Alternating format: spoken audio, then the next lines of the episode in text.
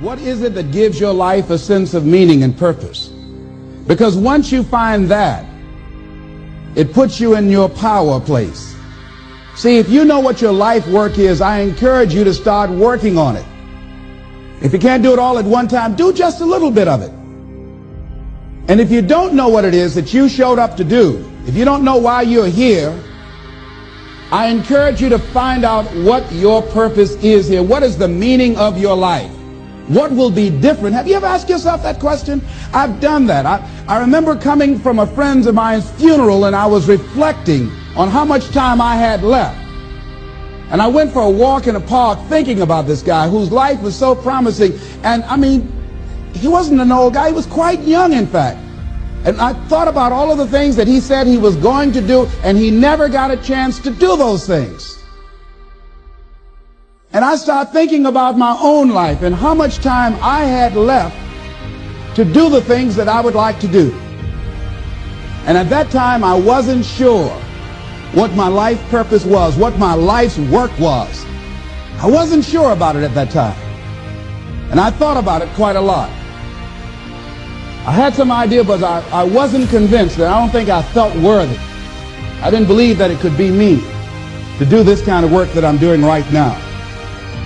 And I say to you that if you begin to take a conscious effort to find out what it is that you're supposed to do, I say that it can literally save your life. I guarantee you, whatever it is you want to do in life, you'll be able to do. You will be able to accomplish whatever you want to academically, financially, relationally, whatever. And then once you find out what you want, spend the rest of your natural life waking up and going after it. What makes you a leader is you investing belief and loving and caring about people. Any one of you in this moment could decide you're going to lead because leadership is instilling something in someone that they don't see in themselves.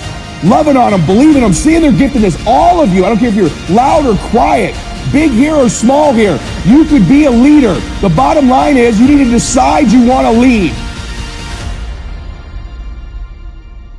Interesting Bible phrase that says, if, if you keep knocking, you'll find open doors. Good phrase to jot down. If you keep knocking, you'll find open doors. Doors of opportunity. Doors of a chance to meet someone. Doors open for association.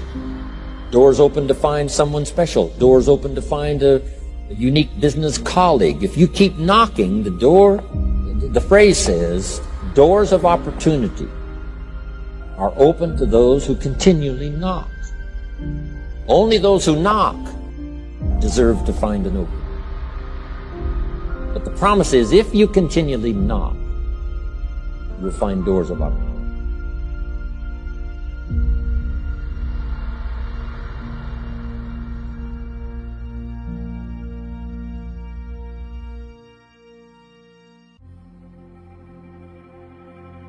Why is it that most people don't pursue their dreams or don't do better than what they're doing if they're capable of doing it.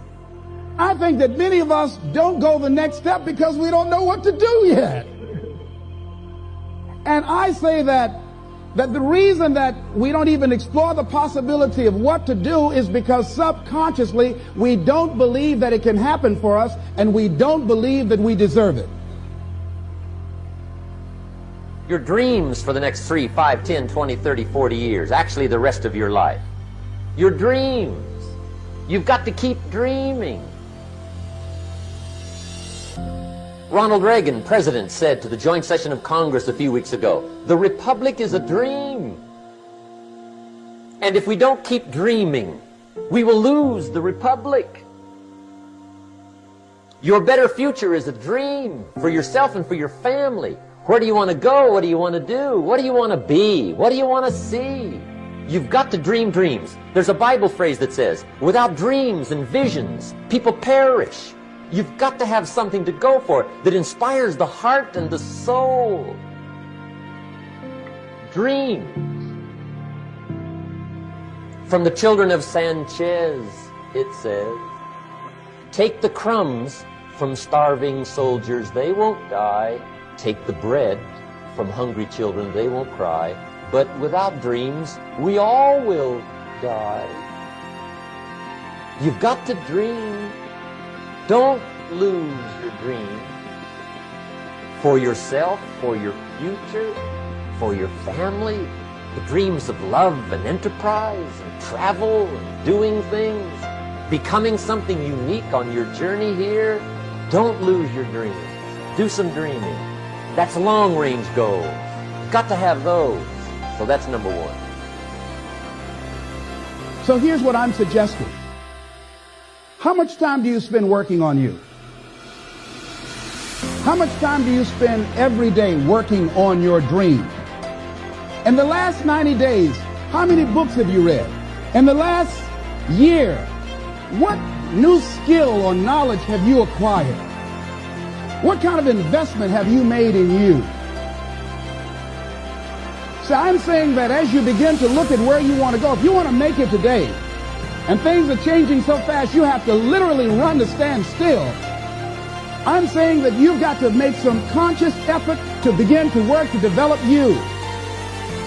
Life responds to deserve, not need. Life was not designed to give us what we need. Life was designed to give us what we deserve. Once you understand that little life principle in your own self-interest, I'm telling you, it's life-changing. The ancient law does not go like this. If you need, you will reap. No, it doesn't work that way. A lot of people out there are hoping it works that way. But no, it doesn't. The ancient law goes like this. If you plant, you will reap. If you sow, you will reap. Somebody says, well, I really need to reap. Well, then you really need to plan in your own self-interest. I will not suggest that you work harder.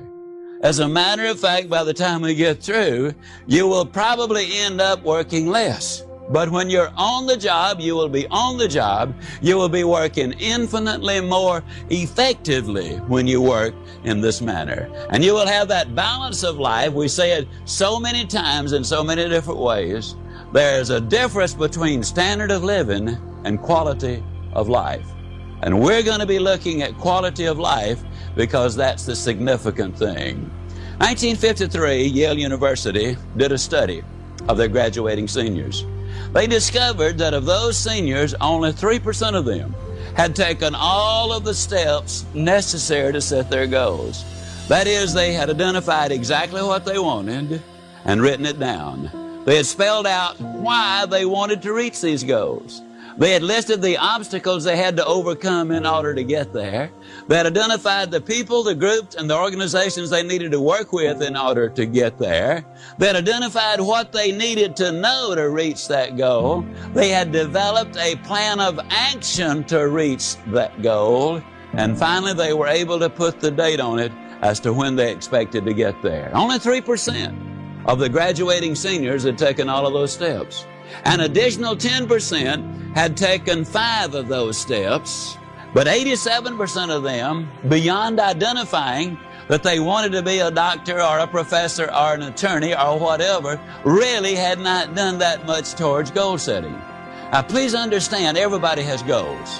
One of your goals, for example, if you're in your car listening to this recording, one of your goals was to listen to this recording. Everybody has goals.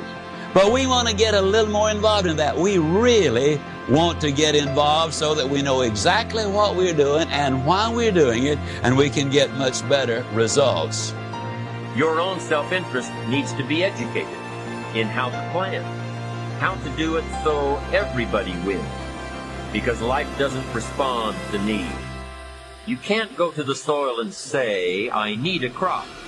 The soil just smiles.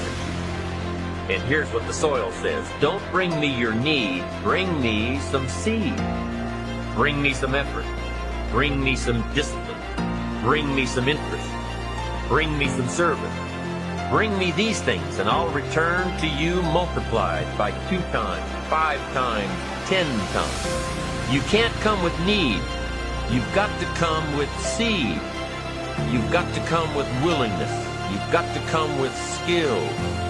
You've got to be willing to learn, willing to change, willing to grow, willing to put yourself out, willing to stand up to the bad weather, willing to pull out the weeds, willing to nurture.